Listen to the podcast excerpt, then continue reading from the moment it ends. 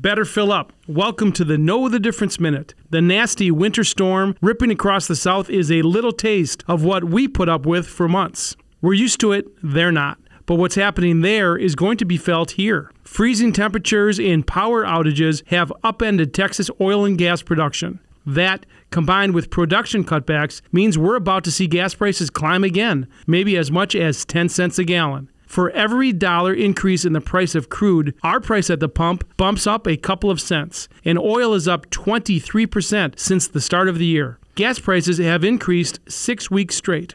In fact, the rise in gas prices has been the biggest contributor to consumer inflation. In the January Consumer Price Index, the gasoline index rose 7.4%, while overall prices rose just three tenths of 1%. I'm Dave Spano from Annex Wealth Management, and that's your Know the Difference Minute.